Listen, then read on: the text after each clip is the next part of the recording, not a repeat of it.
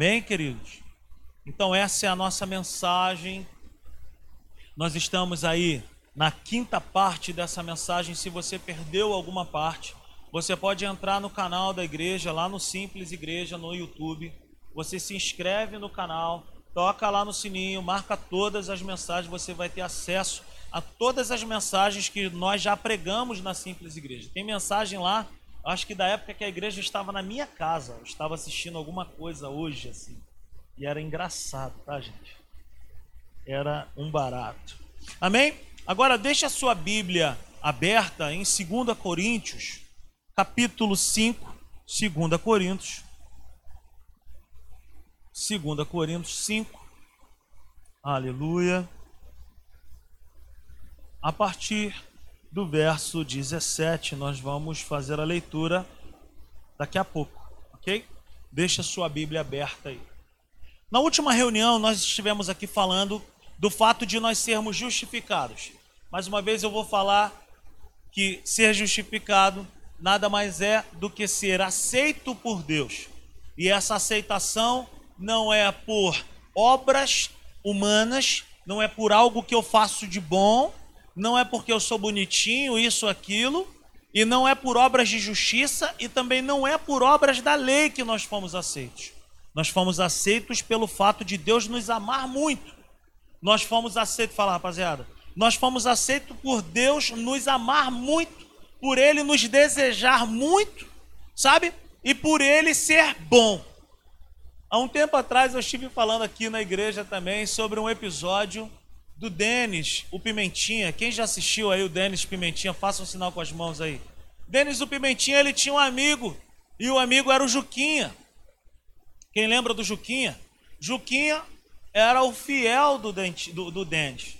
E certa vez, o Denis estava com o Juquinha saindo de casa, e aí a senhora Wilson, a mulher do senhor Wilson, que sofria na mão do Denis, deu um saco de bala pro Denis e para o Juquinha. E aí o Denis ficou feliz, o Juquinha também, e o Juquinha falou: Olha, nós somos muito legais, porque olha, nós somos muito bonzinhos. E a dona, a senhora Wilson, reconheceu essa nossa bondade e ela nos deu bala. E aí o Denis, ele olhou e falou assim: Olha só, Juquinha, não somos nós que somos bons. Ela é que é boa. Ela é que é gente boa demais. E assim é Deus. Nós não podemos jamais imaginar que nós fomos aceitos por Deus porque nós somos bons. O texto que nós acabamos de ler lá em Tito vai falar que nós éramos tudo de ruim. Romanos 5,8 vai dizer que Deus nos amou no nosso pior estado da nossa vida, quando nós éramos pecadores, quando nós éramos terríveis, quando nós estávamos literalmente na lama mas ele nos amou. Então, o fato de nós sermos justificar, justificados é essa tradução para nós que nós fomos aceitos por Deus. Deus abriu as portas para nós. E ele estendeu a sua mão para a minha vida e para a sua vida e falou: Olha, eu quero me relacionar com você. Você pode dizer amém? Então, isso não se compreende, não se recebe com base em sentimentos humanos. Eu não recebi essa justificação, eu não, não, não é com base no que eu estou sentindo, se eu estou sentindo calafrio, se eu estou sentindo arrepio ou calor no meu corpo. A Bíblia me chama e a Bíblia te chama. Quatro vezes na Bíblia está citado que o justo viverá pela fé. Cara, se tivesse escrito uma vez só já era importante. Mas está escrito quatro vezes: o meu justo viverá por fé. O justo viverá por fé. O que, que significa isso? Viver por fé. O justo, ele age por fé. O justo, ele não se baseia em sentimentos humanos. Andar com Deus é dar um passo sem ter chão para você andar. Mas quando você dá o passo, o chão aparece. Abraão é chamado de o pai da fé, porque Deus o chama, ele não sabia quem era Deus, ele não sabia para onde ele estava indo, mas uma coisa ele fez, ele foi. Então andar com Deus requer o que? Fé. Então, o justo viverá por fé. Então, tudo que Deus me dá, repita comigo essa frase: tudo que Deus me dá, Ele me dá com base na Sua graça. E eu recebo pela fé. Então, o que, que significa a graça de Deus? É o favor imerecido. Graça, eu recebo algo que eu não mereço. É o filho que vai mal na escola o ano inteiro. E o pai fala para ele: se você passar de ano, eu vou te dar uma bicicleta. O filho fica reprovado. E aí o garoto fica como? Perdi a bicicleta. Aí o pai o ama tanto. O pai deseja tanto ver esse menino feliz. Ele vai lá e compra uma bicicleta. E ele fala: Olha, você deu mole você rateou, você vacilou, você roeu a corda. Mas eu te amo tanto que eu vou te dar essa bicicleta. Eu não te amo porque você passa de ano ou deixa de passar de ano. Eu te amo porque eu te amo, porque o meu amor por você é incondicional. Essa é uma analogia, uma ilustração, só para a gente poder entender, Camila, o amor que Deus tem por mim e por você. Deus não nos ama com base no nosso mérito, porque se nós se fosse por isso, nós não seríamos amados, porque nós não merecemos. Então Deus ele me ama de maneira incondicional. Ele me ama. Agora, isso não me dá margem para eu viver errando. Quem está comigo, diga amém. Essa não é uma apologia, não é uma palavra, uma defesa para dizer assim, ah, então eu posso viver deliberadamente errando porque ele continua me amando? Não. É o contrário. Quanto mais eu reconheço esse amor de Deus por mim, mais eu acerto. Amém, gente? Então não fique esperando nada de Deus com base nos sentimentos, de ficar com calafrio, arrepios, isso, aquilo. Eu recebo pela graça, sabe? Deus me dá por graça e eu recebo pela fé. E eu me entrego ao aprendizado. Eu posso progredir em relação a ser justificado. Domingo eu estive aqui falando também sobre uma pessoa que passou na prova para Amã, por exemplo. O cara nunca teve uma vida militar.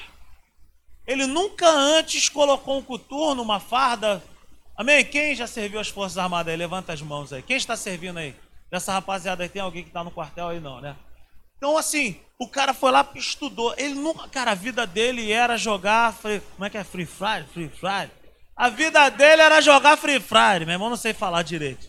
A vida dele era essa, ele só sabia jogar bola na rua 7 e jogar Free Fire. Vai ficar Free Fire. Então assim ele foi, os pais dele começaram agora a cobrar e falaram assim, cara, tu tem que estudar.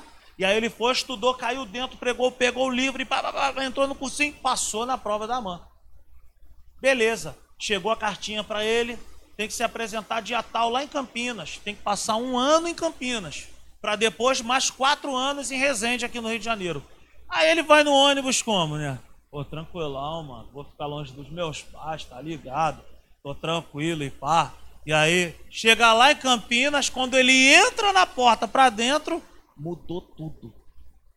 Já tem alguém tocando uma corneta 5 horas da manhã. Não dá para se arrumar devagar. Tem... Eu, quando entrei no quartel, tomei um susto. Me deram um coturno 46 e um outro 38. E dá teu jeito. Eu não sabia como é que é gandola. Os caras vão ter que botar gandola. Bota gandola, seu imundo, seu isso. Eu falei, meu Deus, eu nunca fui militar na vida.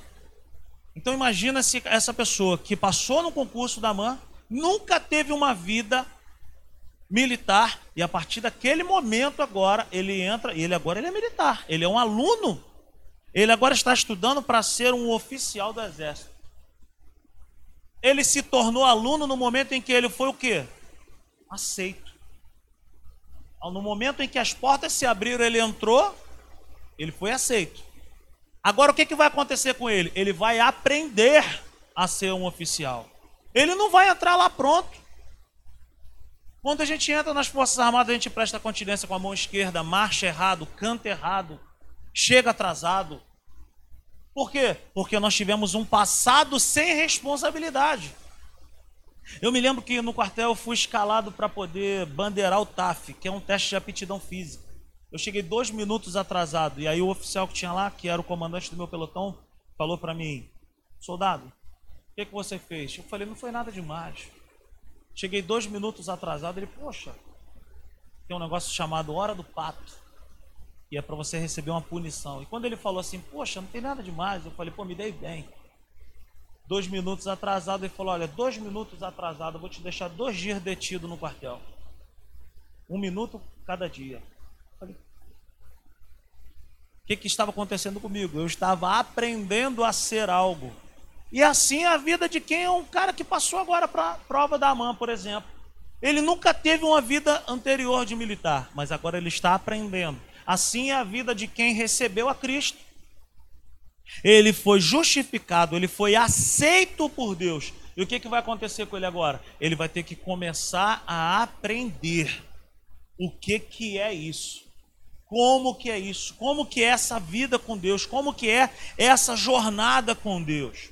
Então eu preciso me interessar, eu preciso, sabe, me interar em conhecer as Escrituras. Como que eu recebo conhecimento da parte de Deus? Não tem outro caminho. O único caminho que existe para eu poder caminhar, conhecer, progredir em relação ao conhecimento da palavra de Deus é lendo a palavra de Deus. A Bíblia em cima de uma estante, ela só serve para poder pegar poeira.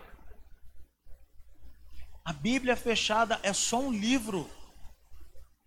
Agora, quando eu me interesso em pegar a palavra de Deus e meditar nessa verdade, meditar nessa palavra, eu progrido. Eu cresço, eu conheço a Deus de uma maneira que eu nunca, nunca vi antes. Eu começo a caminhar com Deus não mais com base no medo,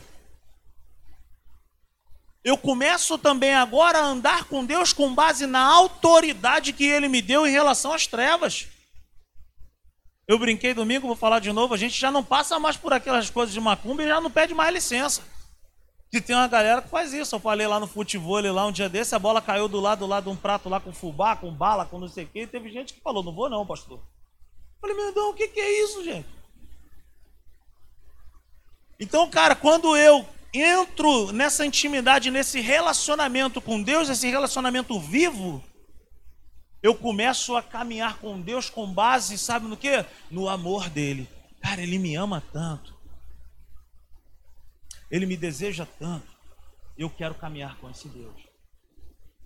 Então, eu cresço em Deus, olhando para Ele não mais como um patrão que está pronto para me punir quando eu erro, mas eu começo a olhar para ele como eu estou olhando, por exemplo, para um pai que disciplina, que corrige o seu filho porque o ama. É muito diferente. Eu tenho dois filhos. Os meus filhos, quando vacilam, eu os corrijo. Eu os chamo na chincha. Vem aqui, tá errado, irmão. Tá errado. Não se faz, não é assim que é o negócio. Isso não é coisa de homem que não sei o quê.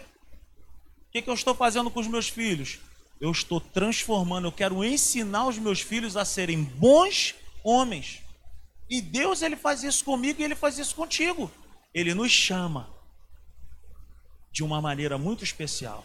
Ele não me chama para me humilhar, ele não me chama para me escravizar, ele não me chama para me esculachar, mas ele me chama para me colocar de pé para eu acertar o alvo. É totalmente diferente de um patrão que te chama para te mandar embora, por exemplo, quando nós erramos. Ele não, ele não me chama para poder me mandar embora, ele me chama para dizer, cara, ó, você errou, mas ó, bora, bola para frente, vamos embora, não erra mais, não faz mais isso. Eu sou contigo, como um técnico, por exemplo, de uma modalidade esportiva. Ele sabe o caminho, ele sabe o que é melhor para os seus atletas. E ele vai falar o quê? Baseado no conhecimento, baseado naquilo que ele está vendo ali naquele momento do jogo. Cara, não vai por não vai por esse caminho, não vai por não toca essa bola aí, não faz assim. Por quê?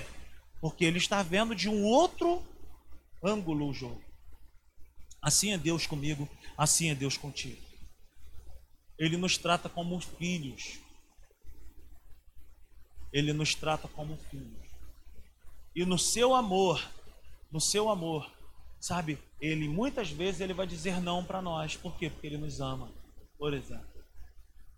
Ok, gente? Então, Eu preciso me interessar em conhecer a palavra de Deus, pois sabe, sem conhecimento, o profeta Oséias, ele chega e fala assim: "Olha, o meu povo perece, o meu povo sofre, o meu povo está arruinado, o meu povo está destruído por falta de conhecimento". A falta de conhecimento, gente, é a pior das escravidões que existe. Uma pessoa sem conhecimento, cara, uma pessoa que não sabe ler, ela é uma pessoa que ela é levada de qualquer lugar. Por quê? Porque ela não sabe. Um exemplo, a pessoa não sabe ler. Aí alguém falou para ela assim: ó, pega o ônibus da Master. Ela não sabe o que é Master. Pega o ônibus que vai para Nilópolis. Ela vai pegar um para Nova Iguaçu, meu irmão, vai se perder. Alguém vai falar, o ônibus é cinza e azul. Ela vai mirar qualquer ônibus cinza e azul e vai. Por quê? Porque a falta de conhecimento coloca as pessoas em lugares errados. Quem está entendendo o que eu quero dizer nessa noite? Eu já falei aqui há muitos anos atrás uma história de uma senhora que trabalhou para uma família durante uma vida inteira, era uma família riquíssima. E diz a, e é uma história real, e diz a história o seguinte: que um evangelista foi na cidade dela e essa senhora já estava bem velhinha. E toda aquela família veio a falecer. E nesse processo chamaram essa senhora e falaram: Olha, isso aqui é um presente que a família deixou para a senhora. Deu um papel para ela. Um documento. Ela achou aquele documento tão lindo. Ela pegou aquele documento, botou numa moldura e pregou numa parede, como se fosse um quadro. Certa vez ela adoeceu, estava muito mal, já entre a vida e a morte. Foi um evangelista lá que eu trabalhava com curas, com sinais, prodígios e maravilhas, e falaram: Olha, a irmã Fulana de Tal, ela está muito enferma, será que nós poderíamos ir na casa dela orar por ela? Sim, vamos lá. Quando chegaram lá, eles começaram a orar, e naquele momento da oração, esse evangelista se deparou com aquele quadro, e ele leu o quadro e ele parou. E ele falou: A senhora sabe o que significa isso? A senhora vivendo numa miséria dessa, um sofá velho, uma casa toda velha. A senhora sabe? Não, não sei o que está ali. A senhora trabalhou para a família tal? Sim. Mas essa família é riquíssima. Sabe o que significa esse quadro? Falou, não. Eles deixaram toda a herança da família para a senhora. A senhora é uma mulher rica. Ela, eu? Olha a minha vida. Eu estou na miséria. Eu estou dormindo mal. Eu não tenho um médico, eu não tenho nada. Minha vida é precária. E, e aí esse homem falou para ela: Mas a senhora tem tudo. A senhora tem fazendas, terras, dinheiro. Como? A senhora nunca leu o que está escrito ali? Não. Mas por que a senhora nunca leu? Porque eu não sei ler.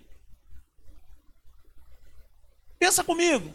Essa mulher, ao mesmo tempo que era milionária, ela também era miserável.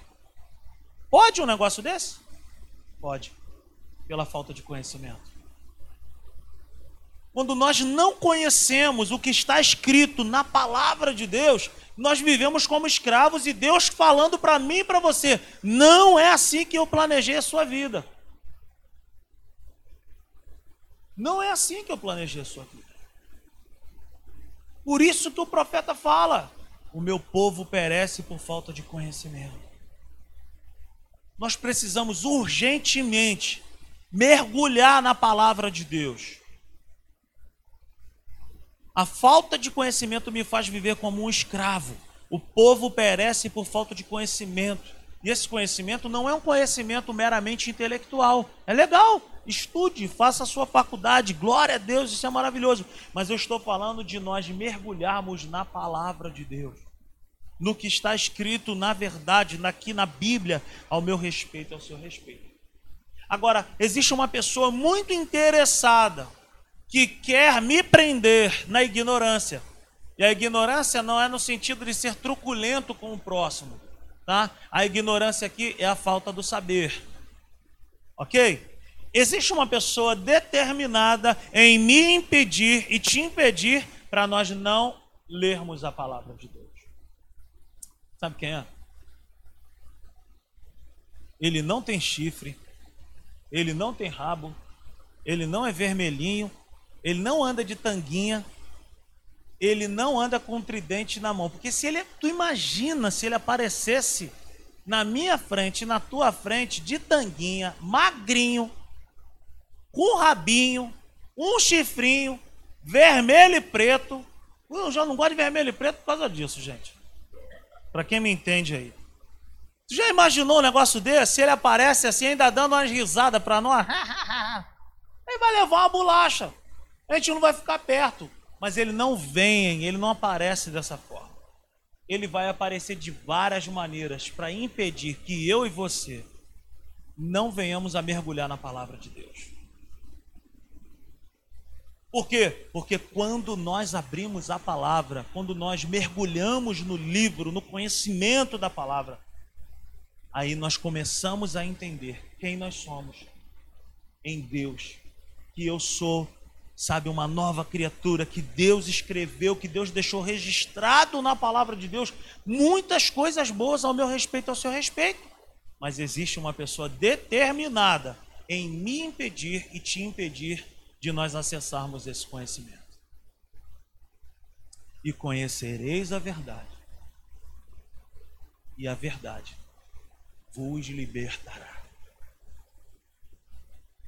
Qualquer área da nossa vida, Rafael, qualquer área da nossa vida, nós não estamos determinados a ser escravos dessa área. Talvez você entrou aqui por essas portas pensando, cara, não tem solução para minha vida nessa determinada área. Cara, essa área minha sentimental, de relacionamentos, eu sou viciado nisso, naquilo, não tem jeito. Tem jeito. Tem jeito. Como? Pelo conhecimento. Conhecimento do que? Das escrituras. Mas olha, a Bíblia não é apenas um livro. A Bíblia é a própria palavra de Deus. A Bíblia é a vontade de Deus ao meu respeito e ao seu respeito. Então talvez as nossas expectativas e perspectivas estejam presas aqui na terra ou naquilo que nós estamos enfrentando hoje. Talvez um desemprego, talvez um vício, talvez alguma com relacionamento, talvez o casamento que esteja indo a pique, talvez o trabalho que não esteja bem. E a gente fica com os nossos olhos concentrados naquilo. Enquanto os nossos olhos estão concentrados naquilo, a gente não acessa a palavra de Deus para consultar e saber o que, que Deus pensa a respeito dessa área que tem tirado o nosso sono. Você entende isso? Quem entende isso, cara, salta. Quem entende isso, progride. Eu preciso, cara, que essa palavra de Deus, ela transforme a minha vida de dentro para fora.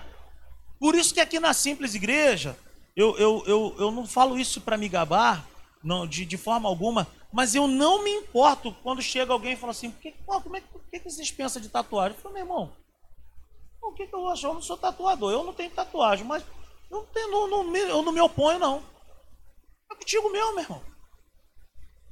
Eu falo pro pessoal, você vai fazer uma flor hoje no braço. Vai fazer um beija-flor beijando uma flor. Principalmente as mulheres, né? Quando tá novinha, faz uma beija-flor beijando uma flor. Quando tiver com 80 anos, meu irmão, aquela flor vai virar uma couve-flor. É? Né? Às vezes o cara bota ali um, um leãozão, bota um leão no braço. Mano, daqui a 30 anos virou pudo. Tá murcho, o leão já tá murcho, sem juba, sem dente. Cara, eu não me oponho a essas coisas. Ah, pode pisse, pode isso, pode aquilo, meu irmão. Que o Senhor fale contigo. O que mais importa para mim é o ser transformado de dentro para fora. É um pai, ou uma mãe, ou uma esposa, ou um marido virar e falar assim: meu irmão, eu não sei o que aconteceu com fulano, ou com fulano, ou com meu filho, ou com minha filha, mas ele está sendo transformado. Perfeitos nós nunca seremos, nunca, mas nós podemos progredir, nós podemos melhorar e essa melhoria, ela só vale a pena quando ela é genuína. E genuína é de dentro para fora. Eu não preciso me esconder. Eu não preciso falar, ah, eu, eu sou crente. Não. Eu me lembro certa vez, meu irmão estava fazendo uma festa, acho que foi aniversário do João Felipe, aqui na casa da minha mãe. E eu estava na chuva, aqui na casa da minha mãe tem piscina, a gente estava tomando banho de piscina. E eu não tomo banho de piscina de calça moletom e blusão, porque eu sou crente eu tomo banho de piscina. Não é? Tem gente que acha que crente vai na praia de bermuda, de calça de, de calça social e, blusão até. Eu não vou pagar um mico desse. Eu também não vou botar uma sunguinha verde limão para poder ir, né, gente? Porque o meu corpito não, não, não, não ajuda. Mas eu vou para a praia como uma pessoa normal. E um dia nós estávamos aqui fazendo um churrasco no meio da minha mãe, muito tempo isso. E uma pessoa, já tinha, na, na, época, as festas aqui na casa da minha mãe, tinha negócio de. Tinha um biricutico, rolava um biricutico. E aí eu me, eu me lembro que esse cara já estava meio chapuletado e eu estava ajudando meu irmão a fazer o churrasco. E aí esse cara chegou perto de mim, do meu irmão, e falou assim: Esse aí que é teu irmão, Rafael, que é crente? Aí o meu irmão falou: É ele mesmo. Aí ele foi, falou assim: Mas assim, sem camisa? Aí o meu irmão falou para ele: Ô idiota, pô, tá na casa dele, tomando banho de piscina. Tu quer que ele esteja como? Então, cara, assim, o, o, o para Deus, o que importa não é o que eu sou exteriormente. Hoje eu estou de paletó aqui, eu gosto de me vestir bem, mas amanhã eu venho de blusão floral. É assim ou não é? Tem gente que fala, esse cara tá maluco, tem um dia que vem de blusão floral. No outro dia vem de, vem de, vem, vem de outro jeito. Eu abro o armário, eu vejo uma roupa bonita, eu falo, hoje eu vou assim. Hoje, hoje eu vou assado. Mas o que menos importa é a minha roupa, é o meu sapato. O que mais importa é dentro que mais importa é o nível de transformação que eu estou recebendo dentro de mim. E essa palavra que nós estamos pregando essa série de sermos justificados por Deus tem a ver com isso. Ser justificado por Deus é também ser perdoado por Deus. É ter a consciência de que Jesus pagou uma dívida por mim e por você na cruz, que é, cara, a gente não tinha condições nenhuma de pagar. Você já viu aquela dívida que o cara pegou dinheiro com a agiota, o agiota tá pegando tudo, até o passarinho já foi? Mas alguém chegou lá no agiota e falou assim, cara, eu vou pagar a dívida do fulano de tal, acabou, para de cobrar ele, ele agora é uma pessoa normal, sem dívida, perdoada. Foi isso que Jesus fez por mim e por você. Ele nos redimiu, ele nos perdoou, mas acima de tudo, ele quer que eu e você assumamos com ele um compromisso, um relacionamento. sabe, uma intimidade. E quanto mais eu conheço as Escrituras, quanto mais eu mergulho na palavra de Deus, mais eu entendo o que, que é de fato ser livre. Nós podemos cantar: Eu sou livre, eu sou livre. Cara, eu posso cantar isso da boca para fora. Eu posso cantar isso e isso ser a maior mentira na minha vida. Mas quanto mais eu mergulho na palavra, quanto mais eu me interesso pela verdade de Deus, por aquilo que Ele pensa ao meu respeito, de fato eu vou me tornando livre. Sabe? Existem coisas, existiam coisas na minha vida que rapidamente saíram quando eu me converti lá, em, lá no ano de 2001. Tinha coisa que, cara, que eu lutava e daqui a pouco, pum, saiu. Agora existiam outras coisas que não.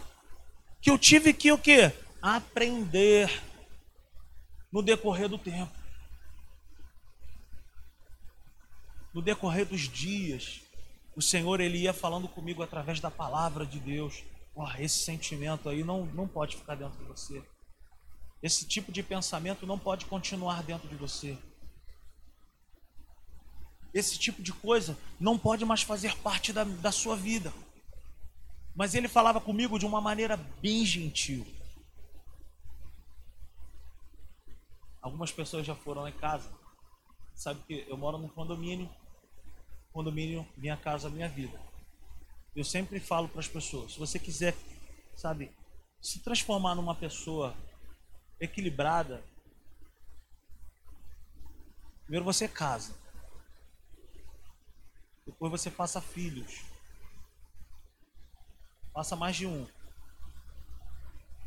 E depois, se você quiser, sabe, ser mais equilibrado ainda, compre um apartamento num condomínio Minha Casa Minha Vida.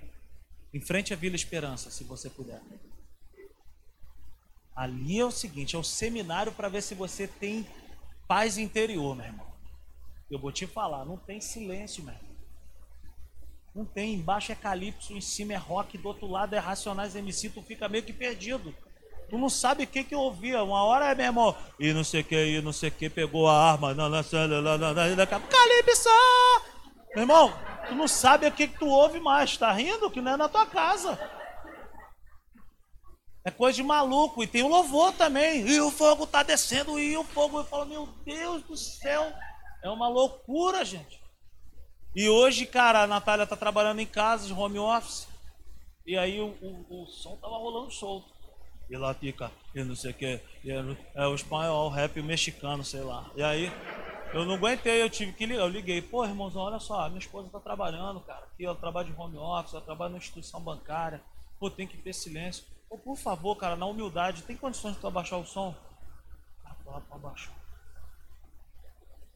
Mas se, se nos outras, nas outras épocas, gente, já voava já um cabeção de negro, uma bomba já para. Ah, bom! Mas o que, que acontece, cara? É o fruto do Espírito. É a transformação que a gente vai sofrendo, sofrendo no bom sentido, quando Deus ele vai ocupando os espaços da nossa vida. E é assim que Deus opera. Quanto mais eu me aproximo dele, quanto mais eu me, me coloco diante dele, quanto mais eu, sabe, me apresento a ele, quanto mais eu desejo ele, mais eu me torno semelhante àquilo que ele quer que eu seja. Um melhor filho, um melhor pai, um melhor esposo, um melhor pastor. Vocês acham que eu não erro? Vocês não acham que, quando, que às vezes quando eu, sabe, às vezes eu dou uma resposta esquisita para alguém, na mesma hora o Espírito Santo vem e fala, pô, cara, tu não podia falar assim com aquela pessoa. E eu vou, cara, eu me coloco diante de Deus, eu falo, pô, Senhor, me perdoa. Mas eu não vou para ele e falo assim, soberano Deus, tu que estás assentado no trono de glória, e os anjos ficam fazendo. Não faço. Eu tenho um relacionamento com ele, cara, de intimidade, ele é meu amigo. Tem gente que ora assim, cara, como se Deus fosse ouvir primeiro ele do que uma outra pessoa. Tem gente que ora rápido para ser ouvido mais rápido. O Senhor vai trabalhando agora, entra. Parece, parece até narração de futebol. Cara, a Bíblia diz para mim e para você que um coração contrito e quebrantado, o Senhor jamais despreza. Jamais. Essa palavra jamais é jamais. Coração contrito e quebrantado. Cara, a gente chega diante de Deus e fala: Senhor, me perdoa. Se ele, não precisa nem chorar, porque tem gente que quer chorar. Deus fala: Vamos embora, cara, vamos logo no assunto aí. Vamos embora ganhar tempo nesse negócio aí. Fala logo, desembucha. A gente pode desembuchar diante de Deus e falar: Senhor, cara, eu já contei aqui Fique de pé nesse momento. Eu já contei aqui diversas experiências que eu tive com Deus, dirigindo, cara. Quando eu estava trabalhando, dirigindo às vezes o meu caminhão, indo fazer uma viagem, às vezes pela madrugada, e eu abri o meu coração. Xanda, apaga essa luz, por favor. E eu abri o meu coração e eu falava: Senhor, poxa, eu estou com esse sentimento no meu coração. E eu queria compartilhar contigo essa dificuldade da minha vida. Eu queria que o Senhor me ajudasse. E aí, no decorrer dessa conversa, cara, ele ia colocando áreas, ele ia colocando estratégias na minha vida. Ele ia falando para mim muitas vezes: olha, pede perdão para fulano de tal, para fulana. Pede perdão para tua esposa. Pede perdão para o teu filho. Ah, meu filho só tem quatro anos, cinco anos. Pede perdão, tu errou, cara. Então, qual é o fruto da vida daquele que é justificado por Deus? Ele anda em acordo com a palavra de Deus. Ele anda ligado na palavra de Deus. Ele, ele sabe, ele não toma ações nem medidas baseado naquilo que dá na cabeça dele, porque ele é livre. Ele não é mais escravo. Ele não é sabe, aquela pessoa que faz o que deu na telha, por exemplo, como nós falávamos. Mas ele é aquela pessoa que fala: Senhor, o que, que eu faço agora? Eu quero te agradar. Eu quero acertar o alvo. Eu quero fazer aquilo que o Senhor quer que eu faça. Muitas pessoas confundem e falam assim: Cara, eu sou livre, mano. Eu não dou satisfação para ninguém. Eu, eu vou aonde eu quero, eu faço o que eu quero. Existe um filme chamado 127 Minutos. Quem aqui já assistiu esse filme? Bem, é um filmaço.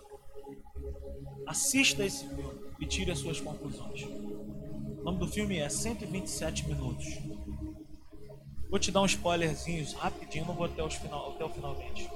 Mas a história é o seguinte: de uma pessoa que batia nos peitos para dizer que era livre. Essa pessoa tinha família, tinha uma vida maravilhosa, mas ele se julgava ser livre. Ele dizia para ele mesmo e para todo mundo: Eu não dou satisfação para ninguém, eu vou e não deixo nem bilhete. E esse cara ele era um aventureiro, andava de bicicleta, saltava de não sei o quê, fazia uma opção de, de modalidade esportiva radical. Um belo dia, ele saiu para uma aventura. Essa é uma história real. Ele saiu para uma aventura da vida, porque ele era livre. E naquele dia, ele se viu em uma situação aonde ele mais precisava era de uma pessoa para o ajudar. Mas ele estava numa situação onde ninguém o ouvia. E eu tirei uma conclusão desse, desse filme que é o seguinte: Cara, tem até uma frase que nós estamos circulando aí da igreja: Independência no reino de Deus é morte. Eu bato nos peitos dizendo, cara, eu, eu, eu sou eu mesmo, eu não dependo de ninguém, coisa e tal eu sou independente. Nós estamos, sabe, arrumando um problema para nós. Agora, quando nós meditamos na palavra, quando nós mergulhamos em Deus e falamos, Senhor, a partir de hoje, eu quero que o Senhor conduza a minha vida. Toma a, a direção da minha vida, me ajuda. Eu não quero tomar decisões sozinho quero ter um encontro contigo nessa noite. Eu estou cansado de viver essa vida. Sabe, existem pessoas, feche seus olhos por um instante. Existem pessoas que estão cansadas da sua própria vida. São pessoas que, que vivem falando, cara, eu só quero ser feliz. Por muito tempo eu orei falando assim com Deus, eu quero ser feliz. Eu quero ser feliz e, e Deus ele colocava no meu coração a sua felicidade, a sua alegria depende de um relacionamento vivo comigo, de você estar no centro da minha vontade. E aí, quando eu tinha 19 para 20 anos, eu tive um encontro genuíno com esse Jesus. Não aquele Jesus de tanguinha pendurado na cruz com cara de, de, de alemão cheio de, de, de, de sangue e com cara de triste.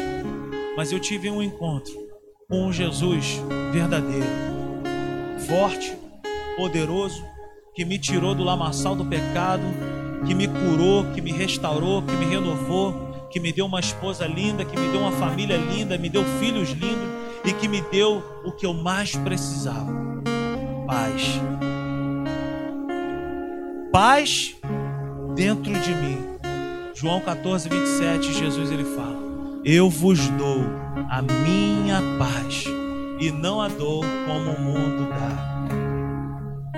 Talvez o senso ou a consciência de paz que nós temos é aquela paz, aquela vibe, onde eu estou num lugar maravilhoso, sabe, onde tem uma praia linda para eu ficar apreciando. A paz que Deus me dá é quando nós estamos dentro do 342 lotado e nós termos essa consciência de que Ele está comigo. Aí você vai no cinema, Ele vai contigo. Você vai no Maracanã, Ele vai contigo. Qualquer lugar que eu e você vamos, Ele vai comigo. Aleluia. Oh Espírito Santo, obrigado. Obrigado, Espírito Santo. Nós queremos estar em teus braços, Senhor. Seguro estou nos braços daquele que nunca me deu.